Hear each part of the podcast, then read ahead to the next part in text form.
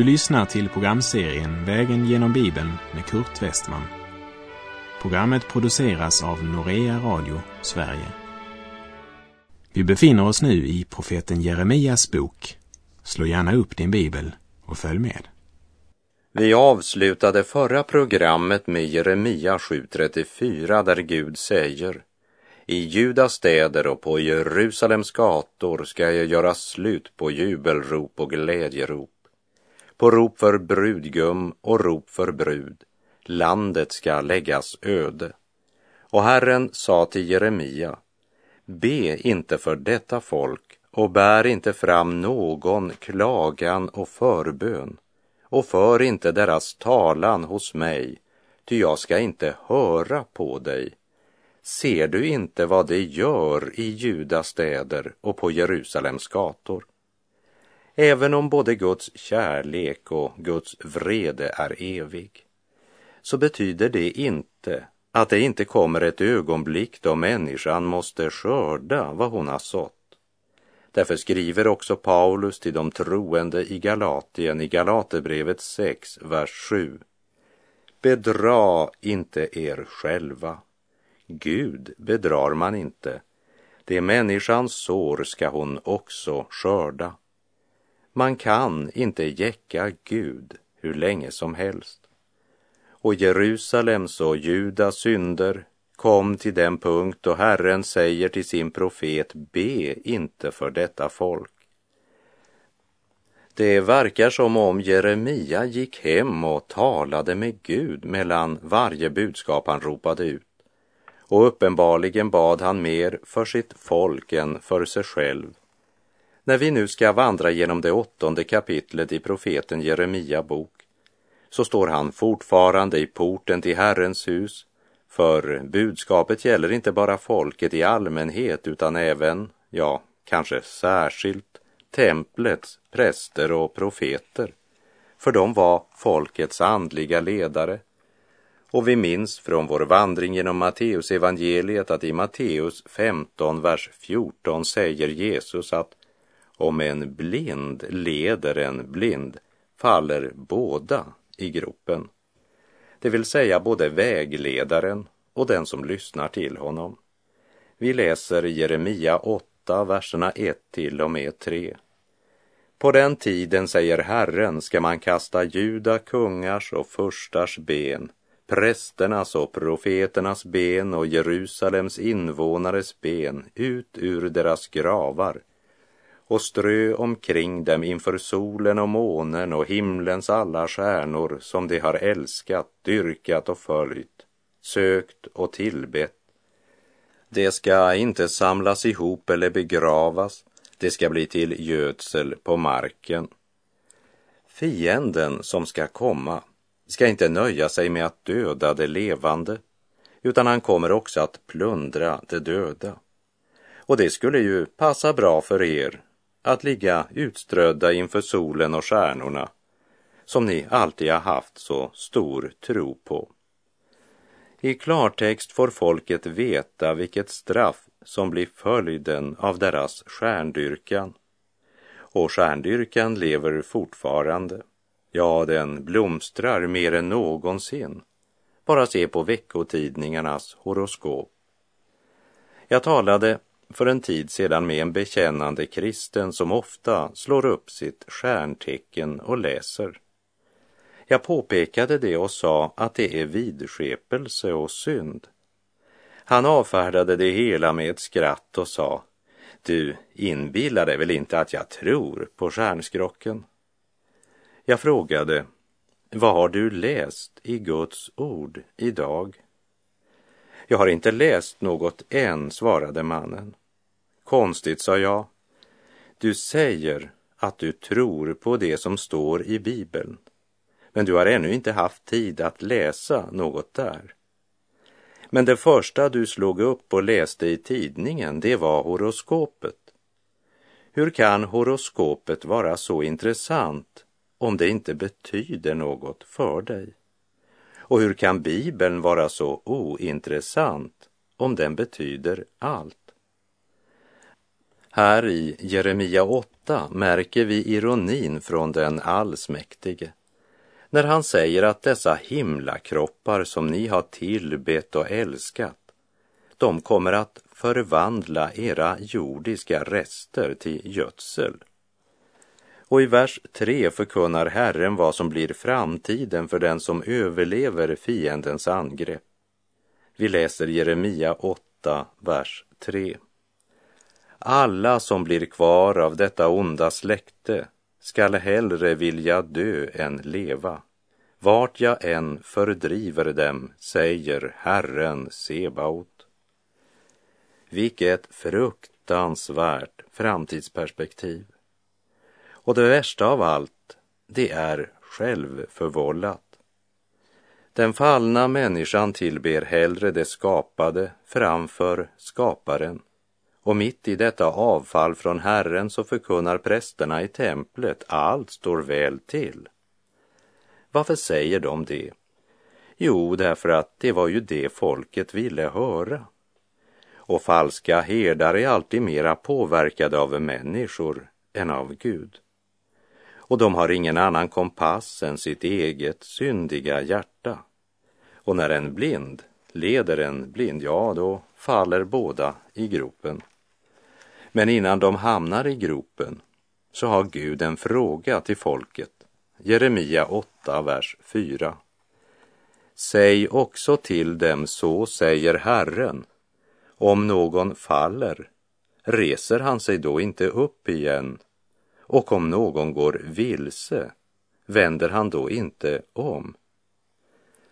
Johannes skriver i sitt första brevs första kapitel, vers 8 till och med 10. Om vi säger att vi inte har synd bedrar vi oss själva och sanningen finns inte i oss. Om vi bekänner våra synder är han trofast och rättfärdig så att han förlåter oss våra synder och renar oss från all orättfärdighet. Om vi säger att vi inte har syndat gör vi honom till en lögnare och hans ord är inte i oss. Att vara frälst är inte att vara syndfri. Men för den ogudaktige så är synden ett hantverk. För Jesu vänner är synden en tandverk. Guds ord säger inte att en kristen inte kan frestas och falla. Tvärtom, Guds ord säger att om vi säger att vi inte har synd bedrar vi oss själva och sanningen finns inte i oss. Men Jerusalems och Juda olycka var att de ville inte bekänna sin synd och de ville inte vända om, för de föraktade Guds ord och ville inte veta av det, som vi läste i Jeremia 6.10. Vårt förhållande till Guds ord är helt avgörande för vårt trosliv eftersom livet i Gud inte är en religion men en relation. Det är en relation till den uppståndne och levande Herren Jesus Kristus, han som själv är Ordet. Evangelisten Johannes skriver i kapitel 1, vers 1. I begynnelsen var Ordet, och Ordet var hos Gud, och Ordet var Gud. Och så kommer det i Johannes 1.14. Och ordet blev kött och bodde bland oss, och vi såg hans härlighet, en härlighet som den enfödde har av Fadern, och han var full av nåd och sanning. Därför har vi samma relation till Kristus som vi har till Ordet. Man kan inte älska Jesus och vara likgiltig när det gäller Guds ord. Då lever man på en lögn. Låt oss säga med sångaren, O Gud, all sannings källa, jag tror ditt löftesord. Vad du har sagt ska gälla i himmel och på jord.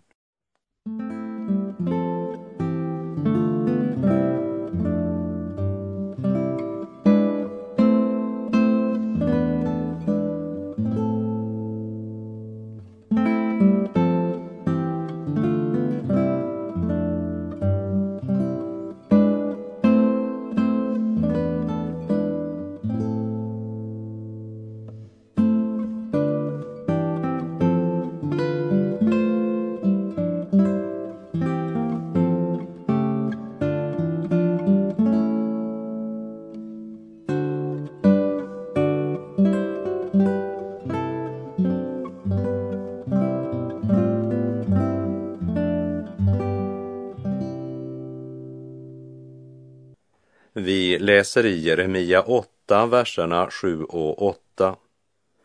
Till och med storken under himlen känner ju sin bestämda tid och turturduvan, svalan och tranan passar tiden när det ska komma tillbaka. Men mitt folk känner inte Herrens domslut.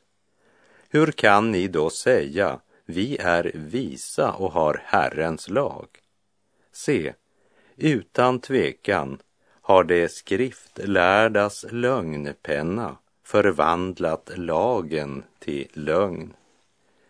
Jesus sa till de religiösa ledarna på sin tid, mitt hus ska kallas ett bönens hus, men ni har gjort det till ett rövarnäste, som det står i Matteus 21.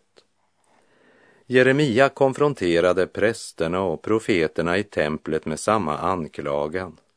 Präst och profet, alla handlar det lögnaktigt, ropar profeten ut. Och vi ska vara klara över att det är i porten till Herrens hus han förkunnar detta budskap. Så både profeter, präster och folkskarorna hörde budskapet. Vi läser Jeremia 8, verserna 11 till och med 13. Det tar det lätt med att hela dottern, mitt folks, skada och säger allt står väl till, allt står väl till, men allt står inte väl till. Det skall stå där med sin skam därför att det bedrev sådana avskyvärda ting. Ändå känner det ingen skam och förstår inte att blygas. Därför skall det falla bland dem som faller. När tiden kommer att jag ska straffa dem skall det komma på fall, säger Herren. Jag skall rycka bort och förgöra dem, säger Herren. Inga druvor blir kvar på vinstockarna, inga fikon på fikonträden, till och med löven är vissnade. Det jag gav dem skall tas ifrån dem. Låt oss komma ihåg att prästen Hilkia hade återfunnit Herrens lagbok, den som hade blivit given genom Mose, som du kan läsa om i Andra krönikerbok 34.14. Kung Josia hade redan tidigare rivit ner balsaltarna och solstoderna och denna reformation fick ännu större tyngd tio år senare när prästen Hilkia återfann Herrens lagbok. Men inte ens återfinnandet av Herrens lagbok kunde förhindra den kommande katastrofen. För kunskap är inte nog. Det hjälper inte hur många ceremonier och ritual man genomför och hur ivrigt man driver verksamheten i templet. Vi vet att det är inte nog att bara höra Guds ord. Vi måste också bli ordets görare. Men problemet i Juda och Jerusalem var att man hade funnit igen Herrens lagbok, men man föraktade Herrens ord och ville inte veta av det. Så man var inte ens ordets hörare. Det är som en röntgenbild på Sverige idag. Vi var en gång en kristen nation. Vi har korset i vår flagga. Det är inget problem att få köpt en bibel. Det finns i de flesta bokhandlar. Och bibeln är en dammsamlare i många hem. Ja, boken har vi hittat.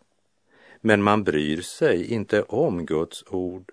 De flesta läser inte Guds ord. Och många präster och pastorer som läser boken bortförklarar det som ett avfallet folk inte tycker om att höra och så säger man Gud är ju så snäll. Gud är kärleken, allt står väl till, allt står väl till. En förvirringens tid där sanning och lögn blandas om varann. Det är sant att Gud är kärlek, men han är också rättfärdig, helig och hatar synd. Och sanningen är den att det står inte alls väl till. Så var det också på Jeremia tid.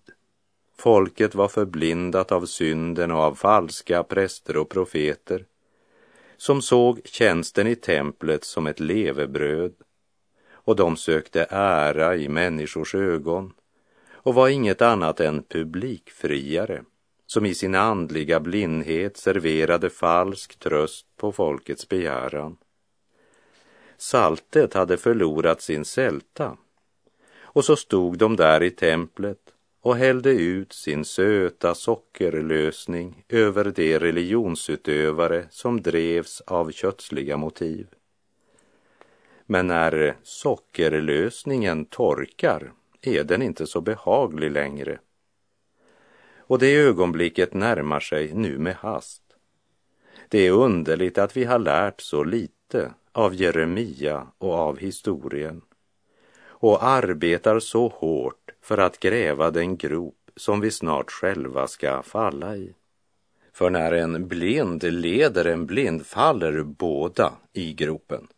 Det säger Jesus och ska vi inte tro på honom, vem ska vi då tro på? Världen, de kötsliga religionsutövarna och de falska prästerna fortsätter på lögnens väg och ropar allt står väl till medan Herren sörjer och Herrens profet blir sjuk av sorg. Vi läser Jeremia 8, vers 18 och 19. Var ska jag finna lindring i min sorg? Mitt hjärta är sjukt i mig. Hör, dottern mitt folk ropar från fjärran land. Finns då inte Herren mer i Sion? Är hennes konung inte längre där? Varför har de retat mig till vrede med sina beleten, med sina främmande avgudar? Ingen besvarar Guds fråga och varken folket eller deras präster frågar efter Herren. Man fortsätter sin egen väg utan att ana hur falsk deras tröst är och hur nära domen är.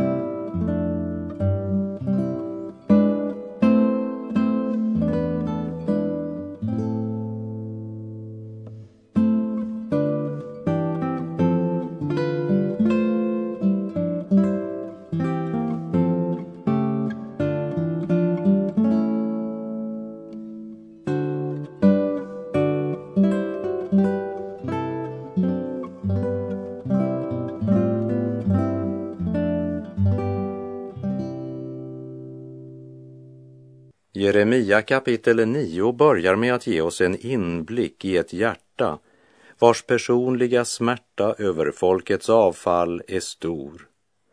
Gud älskar detta folk och det är hans stora smärta att de förkastar Guds budbärare och väljer att bygga livet på en falsk tröst.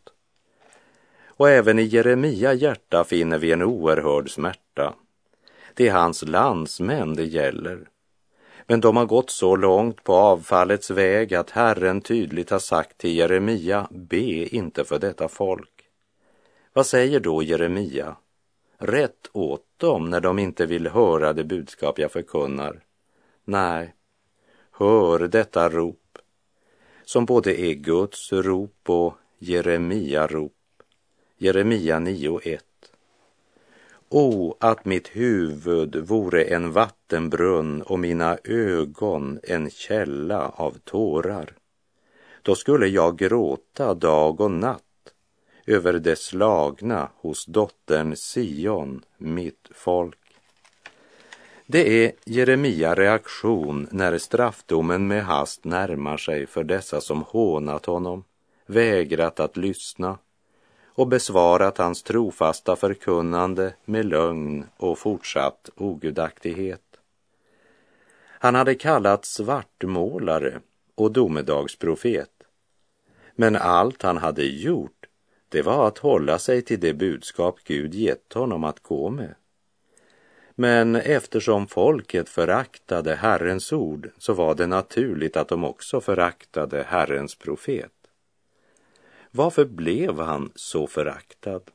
Varför ville de inte lyssna? Därför att han förkunnade sanningen. Och han var inte en kritiksjuk man som kyniskt skrek ut Guds dom över dem.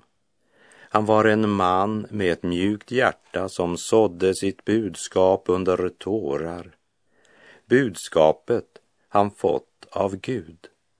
Och folkets reaktion krossade Jeremia hjärta. Han grät över Jerusalem. På samma sätt som Herren Jesus flera hundra år senare grät över Jerusalem därför att han visste vad som sker med det folk som väljer att förkasta den som Gud har sänt och som bygger på en falsk tröst. Jeremia försöker förgäves predika för ett folk som går från illdåd till illdåd, som det står i slutet av vers 3. Och vi läser vidare Jeremia 9, vers 12 och 13. Vem är så vis att han förstår detta? Och till vem har Herrens mun talat så att han kan förklara varför landet har blivit så fördärvat, förbränt som en öken där ingen färdas? Herren svarade, jo, därför att de har övergivit min undervisning som jag gav dem. De har inte lyssnat till min röst och följt den. Det handlar alltså inte om religiös aktivitet. Inte heller om att vara med i en bibeltroende församling eller gå i kyrkan varje söndag eller ge en stor kollekt. Inte heller handlar det om att följa vissa religiösa ritual, ceremonier och mänskliga traditioner. Nej, säger Jeremia, det handlar om att lära känna Gud. Det handlar om att leva i Guds ord och av Guds ord och så inrätta sitt liv därefter. Vandra och leva i ljuset. Det handlar om att vända ansiktet till Gud och inte ryggen. Vi läser Jeremia 9, verserna 23 och 24. Så säger Herren, den vise ska inte berömma sig av sin vishet, den starke inte av sin styrka och den rike må inte berömma sig av sin rikedom. Den som vill berömma sig, han ska berömma sig av att han har insikt och känner mig, att jag är Herren, som verkar med nåd, rätt och rättfärdighet på jorden. Ty däri har jag min glädje, säger Herren. De här verserna, dessa underbara verser, de är ofta citerade. Men låt oss komma ihåg att det här talas till ett folk som hade förkastat Guds ord och berömde sig av fel ting. Det är högst aktuella ord till vår nation och vårt folk som bygger sin framtid på smarthet, utbildning, aktiemarknad, ekonomi, politiska allianser och mänskliga fredsfördrag. Vår styrka skulle vara vår förtröstan till Gud, våra andliga värden, vår kristna moral, vår dagliga gemenskap med Gud och ett dagligt studium av Herrens ord. Och det får man inte lärt på skolan, inte heller i arbetslivet.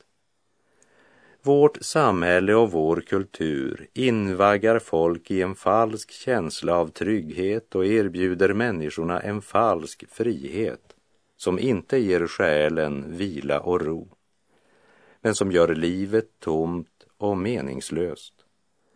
Men många är så förblindade att de inte ens märker tomheten. Det är konstigt. Samma skyddsnät som brast för folket i Juda erbjuds fortfarande till vår generation och den kommande.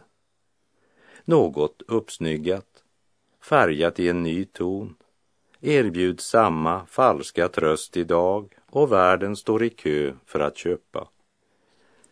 Jeremia 9, vers 25 och 26.